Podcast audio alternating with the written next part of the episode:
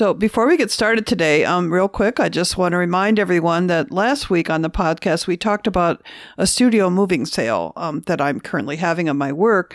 And we just set up a link for our listeners to make it easier find this to find the sale.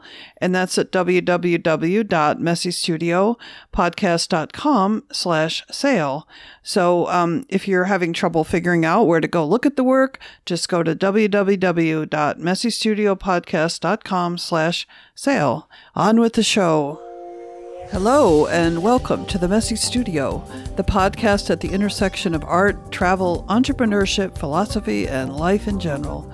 I am Rebecca Kroll, professional artist, author, and co-owner of Cold Wax Academy. Today we're talking with special guest Ross Ticknor about liberating technologies. As artists, engage for the most part in fairly traditional, long-established ways of working, it may be hard to understand or embrace new technologies. Yet artists have always been involved in revolutionary advances in culture and technology.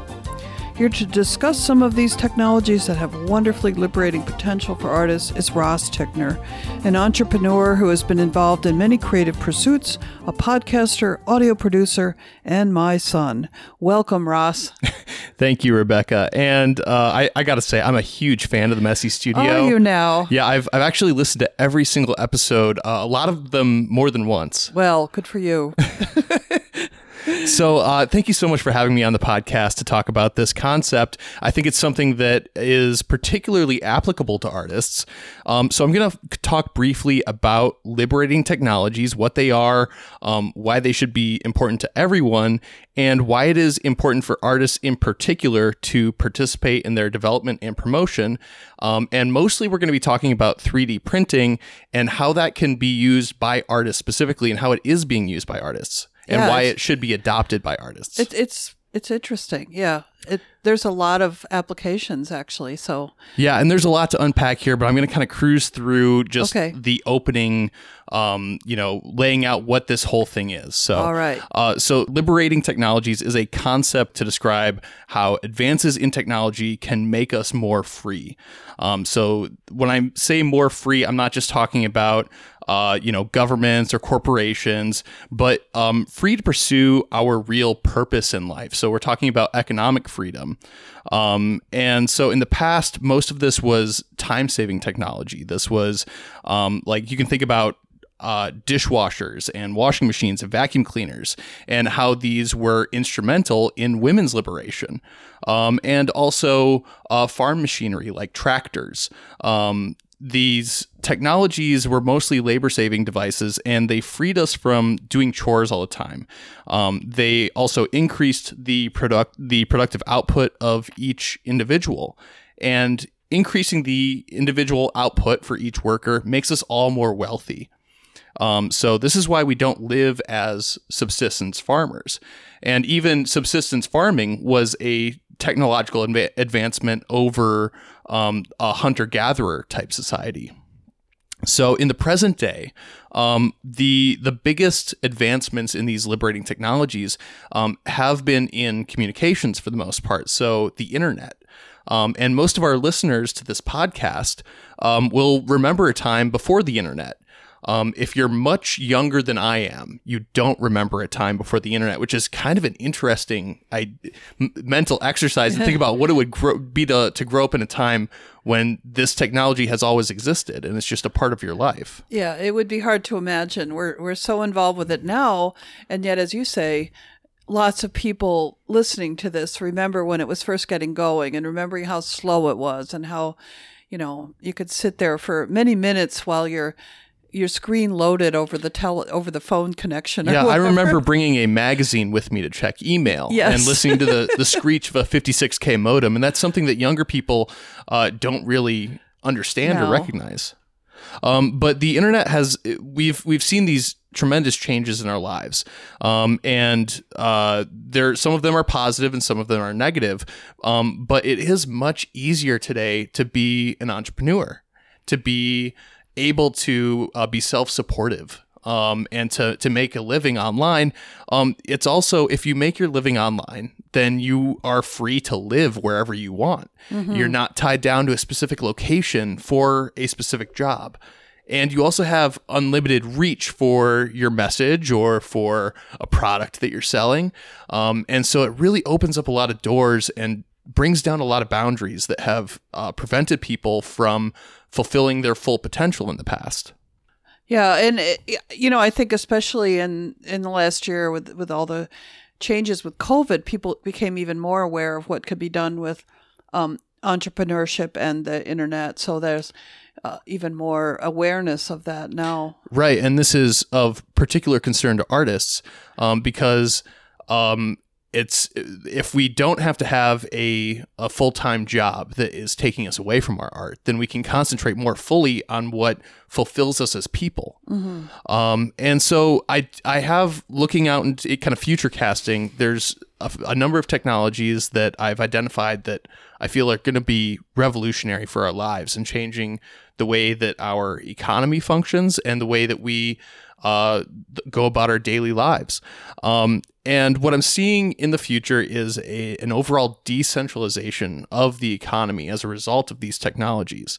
Um, and these, I've I've kind of identified three that I focus on personally. There are others out there, um, but the three that I'm really focused on are cryptocurrency, um, encrypted communications, and three D printing. And in particular, three D printing is something that I've become very passionate about, and which I feel has a, a whole lot of potential for artists. Mm-hmm. So first of all, um, I think that these changes are coming regardless of any of our personal interactions with them. Um, and I, I think that these changes are going to come regardless of um, what whether anybody wants them to or not. Mm-hmm. Um, I, I view this as somewhat inevitable.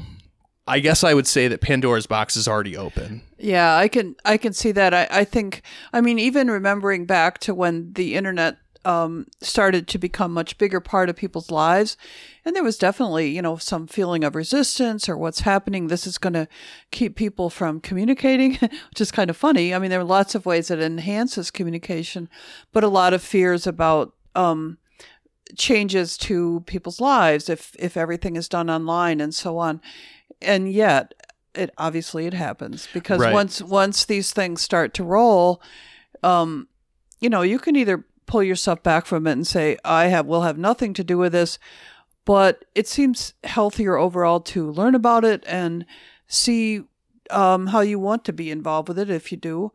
Uh, but at least become informed about it because it is going to be happening around us, whether whether we embrace it or not ourselves. So yeah, and I think that the internet is a, is the best kind of analog for for what I'm talking about. The people, especially pe- people who are listening to this podcast, can probably remember what it looks like to see these sta- these changes happening in real oh, yeah. time. Um, and I think that it's also very understandable for people who are listening to this that um, early adopters of this technology are going to reap the most benefits. Mm-hmm. Um, And so it's it's my mission in coming on the podcast today to try to get artists to participate in being early adopters because they will benefit then disproportionately. And they can also advance these technologies and shape the the culture around them. Yeah, that's um, a good point. So I, I want to just quickly talk about uh, crypto and encrypted communications. Um, I don't want to spend too much time on this. Um, if uh, if you're interested in these technologies, um, then please go do your own research. Um, it, in particular, with with cryptocurrencies, um, it's a it's a very high risk, um, high reward market. Um, but now is a very good time to buy. The crypto markets are at a, a very low point right now, um, and uh, this is going to tend to be a, a good way to preserve and grow your wealth over time. Um, generally, when you're looking at these market trends, you want to look at a window of ten years or or something like that, not not the last couple days or couple months. They are very volatile markets, but over time, they, they are um, they do tend to grow. So it tends to be um, fairly safe over time. But in the short run, Um, it can be extremely risky, and and we want to make sure if you're investing your you know in in financial, um, if you're if you're risking your own money in this, uh, you know particularly particularly if you're on a fixed income and you don't necessarily have all the money in the world, you want to be very very careful with this, and and you want to do your own research and make your own choices. And I think probably you should just sort of briefly explain what that is. I mean, how does it work if you're if you're involved in cryptocurrency, uh, buying and selling, I mean, I don't totally get it myself. Right. So the the best way you can think about this, um, particularly with with Bitcoin, um, which is the main one that if you're particularly if you're not familiar with this space, um, I wouldn't go investing in in random Uh, digital currencies. I would focus on the the major uh, the major currencies that are being adopted. So Bitcoin has actually become the um, the official currency of, I believe, El Salvador, um, and so it is becoming adopted as a as a global currency. Uh, but you can think of it um, as a a kind of form of digital gold. Um, it's uh, it's brought into the market in a very controlled way. Um, through what's called mining. And I mean, we can we can go way into the weeds on this in terms of how mining works, but basically it, it controls the, the rate at which Bitcoin enters the market. Um, this is built into the structure of Bitcoin, which is built on something called the blockchain. But but how do you, you know, if I have bought Bitcoin and I have this in my account, how right. do I spend it? Uh, so Bitcoin... I tend to think of it as a great um, storage of value, um, not a great means of exchange. Mm. Um, you're, there's with any of these cryptocurrencies, there's going to be fees associated with moving in and out of them, um, and with uh, transferring uh, Bitcoin from from one digital wallet to another. Um, and there are cryptocurrencies with lower um, uh, fees associated with using them. Um, which make them perhaps more usable as but as they're, currency. They're more like a savings account. Right, and that's why and that's why I think of Bitcoin as being like digital gold, because you don't walk around with a purse full of gold coins. You know, that's not very practical. They're right. heavy. They're difficult to exchange, um, but they are a great store of value. Okay. And so that's that's the way I would think of Bitcoin. And I remember, you know, you we were talking about this a while ago, and you said, well, if you had. Let's say, you know, as an artist, you sold some work and you were feeling like, I've got this extra money. I don't necessarily need it to live on. That might be a time to think about yeah, putting it, some of that into Bitcoin. Yes, I would think of it as a savings account. Yeah. And uh, this is this is something that, I mean, we could easily talk for several hours yeah. just about Bitcoin, let alone cryptocurrencies as a whole. And I, I don't want to focus too much on this because It's it's a it's a technology that I'm passionate about, but it doesn't really quite have that that application to artists where you can just grab no, just, onto it. Just in terms of, though, we all need to mi- manage our finances in a smart way, and you know, I was interested to learn about it and think, well, yeah, maybe I'll I'll get some of this because, you know, I'm I'm selling a lot of artwork right now because of my studio sale. Well, maybe I'll put some of that into Bitcoin because, I mean, you sort of convinced me, actually, this is this is a good idea if you got a little extra somehow. Yeah, and it's definitely, it's worth spending the time to learn about it and yeah. understand how it works. Yeah. Um, it, because I, really, you shouldn't be investing in anything that you don't understand. Mm-hmm. Um, and but this is going to become a part of our lives. Um, I think that, that this is one of those technologies which is inevitable. It is going to become a something that we are are interacting with on a regular basis. So right. it is worth the time to try to in, invest in, in that knowledge.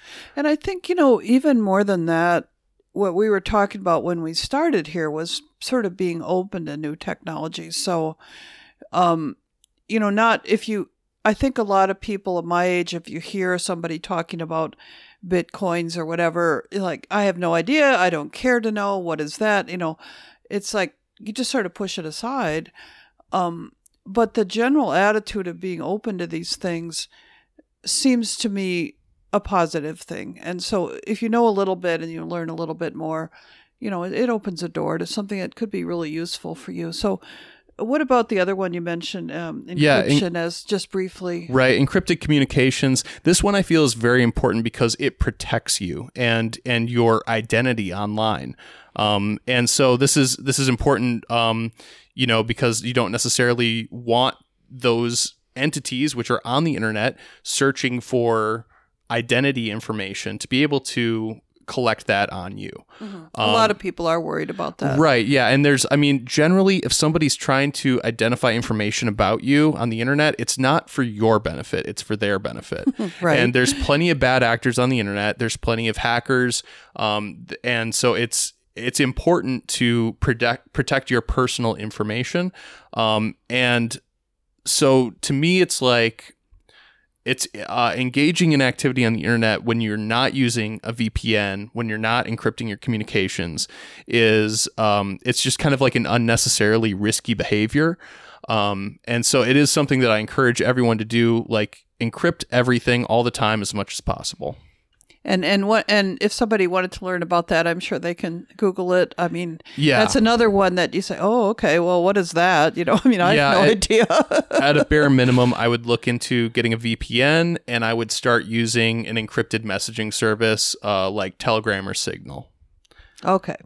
So let's get to the good stuff for artists. Okay, so three D printing is what I really want to talk about. Yes. I, I want to kind of lay the groundwork for some of this other stuff, but three D printing has the most application to artists, and it's the thing that I'm personally most excited about.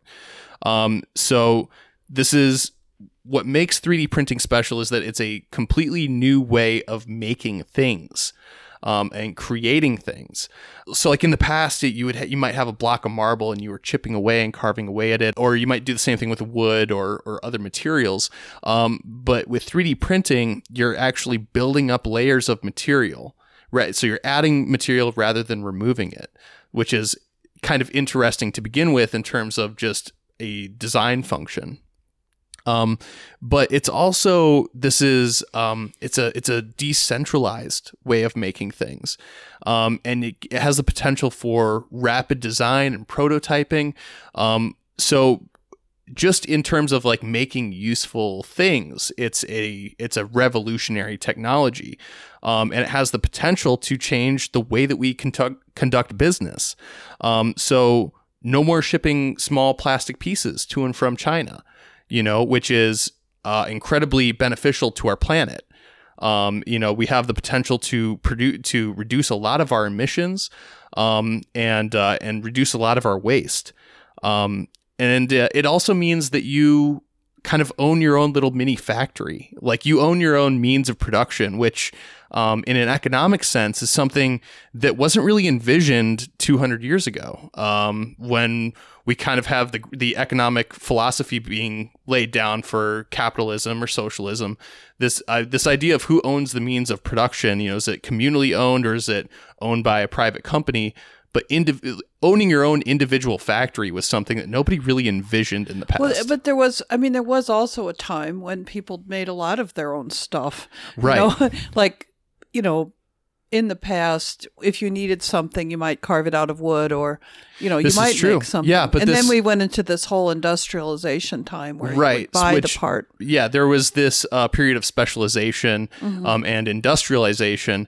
Um, but you, the individual never had the the capacity for mass production, yeah. um, you know. So this, what this technology does is, uh, you could you could potentially uh, have six of these machines running all at the same time, and you would have the the same productive output as a as a small factory with several workers. Mm-hmm. Um, so it's it's a Uh, it, it's massively increasing the productive output of a single individual, um, and and really decentralizing that whole process so that you're not uh, necessarily dependent on other people for that production. Mm-hmm. So that's so, kind of the economic that, that yeah. to me, this is like why this is groundbreaking technology that's going to change the way that we live. Right. It's not going to go away because of these economic advantages and the way it can fit into what people need or want to do. Right. So what about artists? I mean... So what's wonderful for artists is that artists can uh, create new things and not rely on somebody else to... So if you if there's like, you have this in your head, oh, I could use this tool, you know, to apply paint in a certain way or remove paint in a certain way like you do. Mm-hmm. Um, you could design this in a in a three D space um, on your desktop uh, and send it to your printer and print it. And uh, it's gone from a thought bubble in your head to physical reality in a matter of maybe a couple hours. Mm-hmm. Um, and that that rapid ability to create new things that change your world, change your ability to... to um, to create things. Yeah, so you can invent uh, tools. You can invent, um, if you want to create a certain texture on your surface, you could, right. you could print out that texture. Right. Yes, you could you could create a custom roller that that rolls texture um, onto your work. You could create uh, custom three D elements that you incorporate into your work. Uh, what there was something um, we were talking about where you you started with a I think it was a, a woodcut, a, an image, um, and you.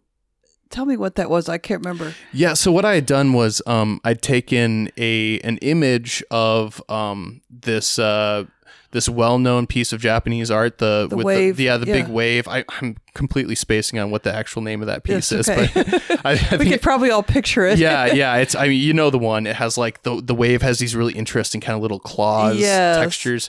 Um, and uh, and so what I actually did was um, I brought that into a photo manipulation software and turned it into a black and white image, and I hiked the the bright the contrast and adjusted the brightness until it was it was really just black and and white without yeah. any gray, um, and then from there I could pull that image into uh, a program called Tinkercad, which is a three D modeling work environment, and uh, you know the the image comes into that workspace, and I can uh, I can adjust the height of it.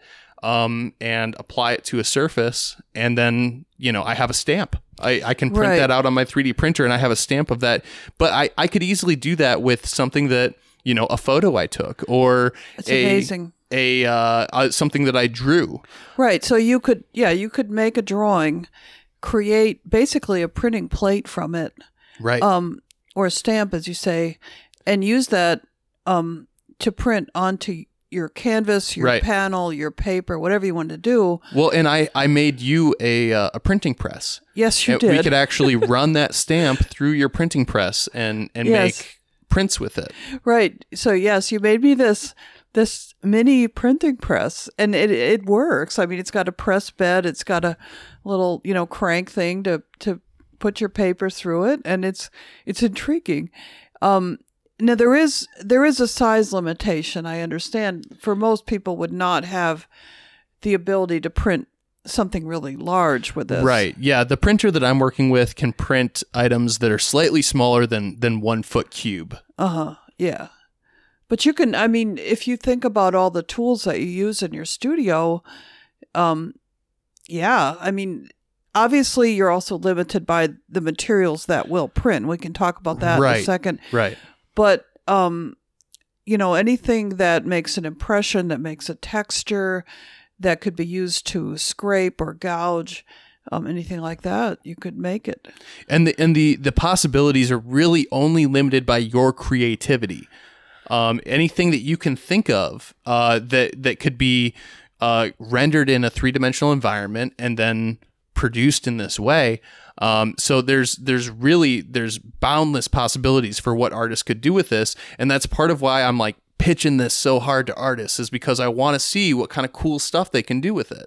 Um, yeah. And, and not only creating tools and things like practical application, you could make, I mean, there that could go on and on. You could make little storage units for your certain things. People are always asking, how do you store your paint sticks or whatever? I mean, you could design something, but you can also create art with these with this technology. And just before we started podcasting, we were looking around um, the internet a little bit. If you Google, you know, um, three D printing art, there's some really interesting sculptural um, work out there with uh, figures and with abstract forms and things.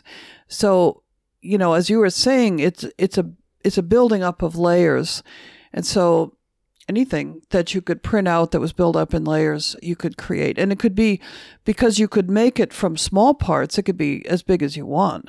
Right. And I think maybe this is a good time to kind of talk about what is three D printing and how does it work exactly? Because yeah, I think okay. that maybe people are at this point having a hard time picturing exactly what we're talking yeah, that's about. That's probably true. Um, I've, I've talked to you enough about it to have a pretty good idea. Right, right. yeah, go ahead with the basics. so, so basically what this is, is a... there's a, a spool of filament, which is material, um, that is fed into a heated nozzle. Uh, th- this works a lot like a hot glue gun. Oh, okay. So the the filament spools in, and it is the the movement of the filament and then the movement of the nozzle is controlled by a computer. Mm-hmm. Um, so the the nozzle moves over a build plate, and it, it builds up material one tiny thin layer at a time. And you can you can set that layer height. There's a there's many things that you can adjust in, in the way that this thing functions. Um, but basically, it's moving over a build plate, and it's building up these layers one at a time. And these layers are slices um, of of an object. And uh, this this is generated um, by what's called a slicer program. Um, so you would take a three D model and bring it into a slicer program on your computer. And this slicer program generates a series of basically like two-dimensional images or slices of that object. And then the the three D printer um, extrudes material one slice at a time to build up into a, a, a three-dimensional object. Right. And, and you, I mean, obviously the most common material that you would use in the three D printer is a form of plastic. But I was interested when you, we were talking about that, you said, well, you know, the best one to use for most things is actually corn-based. It's not right. a petroleum-based plastic. Right. There. So there are a number of different kinds of plastic that you can use when three D printing. Um, so there's A B S. A B S is what Legos are made from. And this requires a high temperature and a very controlled environment. Um, and it creates a high strength material. It can be very useful, um, but it also produces some potentially harmful fumes. So you want to be careful with that. Um, then there's P E T G or P E T G, um, which uh, it, it has a little bit more kind of flex, but it's also prone to snapping. The, the great thing about P E T G is that it's food grade, so you can you can use it for functional um, utensils and things oh, like I that. Oh, I see. um, Interesting. Yeah, but it is kind of difficult to work with, difficult to print. Um, and with either one of these plastics, there is always waste that's produced um, in the three D printing process. Um, and so these kind of non-biodegradable plastics, I tend to avoid using unless I've already troubleshooted the design. Um, but P L A is the is the plastic that is most commonly printed. Um, and P L A is easy to print. Um, it can be produced to withstand high impacts. Um, and it is, as you mentioned, starch-based. Um, it's made from corn usually, and it's actually biodegradable. You can stick it in the ground and it'll break down into nothing, essentially. Um, and what that means is that if parts are going to be exposed, or things that you're creating are going to be exposed to moisture, then you do need to coat them. You know, I, I recommend just using a, a regular uh, enamel spray paint um, for for most objects. Um, but they they are fairly durable on their own as long as you don't stick them in the ground mm-hmm. or submerge them for a long period of time in, in water. Um, and then there are other materials that you can you can print as well. There's there's T P U, which is a, a flexible material. It's more kind of like rubber. Hmm. Um, you can also print in wood pulp um, and create uh, wooden objects oh, wow. that can be actually stained um, huh. and sanded and, and treated just That's like wood. Amazing. Um, and there's also concrete. Um, there are three D printers that can print houses out of concrete. That's that's so amazing. So Um, probably if people are interested in this, they're not going to start out making houses. So they're going to start with something small. And what, what another thing that's pretty interesting about this is that, um, the, the printer itself is not expensive, nor, yeah. nor are the materials that you well, use. The printer that I recommend is the, uh, is the Creality Ender three. Um, and the reason I recommend this printer is because there is a lot of aftermarket support for it. There's lots of little upgrades that you can get. Um, and there's a lot of people using this printer that can help you troubleshoot if you have any problems. But the Ender three generally runs under two hundred dollars. Um, I often see them on sale for around one hundred sixty dollars, one hundred eighty dollars. Um, and if you get that, you get a couple of upgrades. Maybe you get a glass bed and some upgraded springs. I, you know, you're you're right around that two hundred dollars mark. Um, and then spools of filament. These are uh, one kilogram spools, so two point two pounds. Um, and those generally run around twenty dollars. Mm-hmm. Um, and you can do a whole lot of printing on a single spool. And the only other thing you need is your you just your computer, your regular yes, computer. Yes, your regular yeah. computer yeah, yeah. Um, and your imagination. Right. And you... you actually uh, just kept this in a closet, right? It's yeah. Just, it's just, yeah, it doesn't mine, take up much space. Yes. And they, they are a little bit noisy unless you upgrade the uh, the motherboard. They do make some beeps. And like that never really bothered me a whole mm-hmm. lot. But um, but they are... Uh, I do tend to like to have it in, in in a kind of enclosed area where I can shut the door. Um, yeah, yeah. But uh, but yeah, it's it's not expensive at all. It's it's a it's a very approachable technology. Um, and by the time you've printed a few things where you've saved money, uh, the thing is paid for itself. Mm-hmm. Um, and I I do recommend um before you jump into three D printing, it's it's really fun to just kind of see what other people are doing and what you can make. Mm-hmm. Um, and so uh, a website that I recommend for that is uh, Thingiverse. So Thingiverse. Okay, well, so, we, we can put yeah, I'll, I'll put links. I'll put a link in the description yeah. of the of the episode. But it's it's a place where people share three dimensional designs, which can be three D printed. And that, is that where you got um, the idea for the printing press, the little press that you? Yeah, I, I, I believe I got that off of Thingiverse. Yeah, yeah. yeah. And but that is an open source project, and um, I believe it's called uh, Open Printer. I'll, I'll find the link for yeah, that as well. Yeah, um, yeah. It it you know it's exciting, and and the fact that it's not expensive to just try it. Um, how how computer savvy do you have to be to to create the designs? So creating designs uh, can get complicated, but there are programs that are very easy to use. So the one that I like to use the most is uh, is Tinkercad, and Tinkercad involves just building up basic shapes. Um, and so it's it's a lot like working with Legos. You're you're working with basic shapes and combining them into mm. more complicated shapes.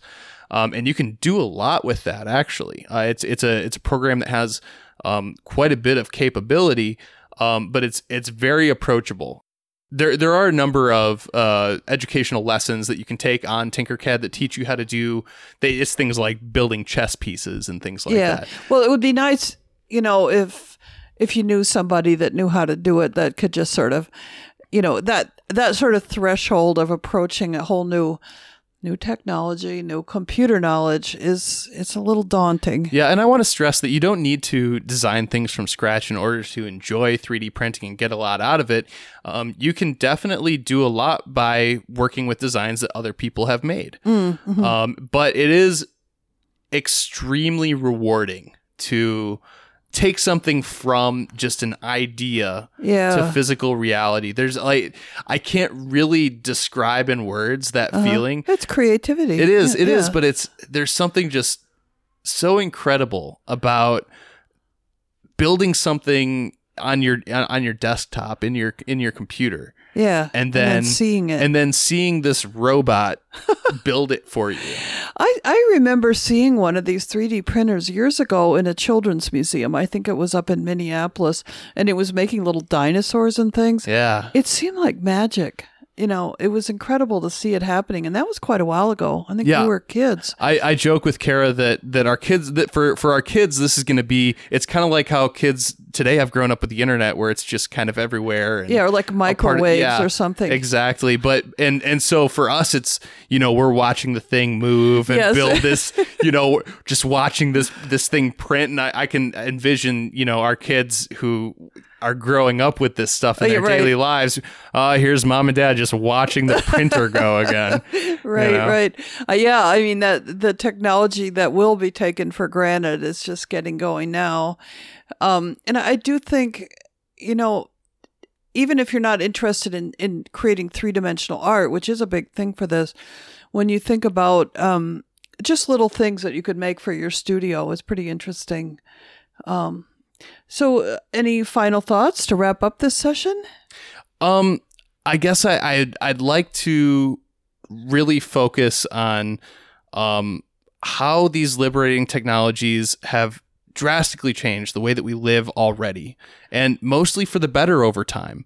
Mm-hmm. Um, you know, they're, these technologies, they, they will be used for things that you don't like, mm-hmm. um, but they will be used to make drastic, wonderful changes to our lives as well. Mm-hmm. Um, yeah, there's always a downside to technology, but it's, but I think that's a reason to, to uh, take it in a positive direction yourself. Right. And I'd like to see artists stepping into that role and being a part of the culture around these technologies. Mm-hmm. Um, and as I pointed out at the beginning, um, the the the early adopters are going to see the most dividends from getting involved in this. Mm-hmm. Um, and artists have an opportunity, um, particularly with three D printing, uh, to shape the way that other people interact with these technologies.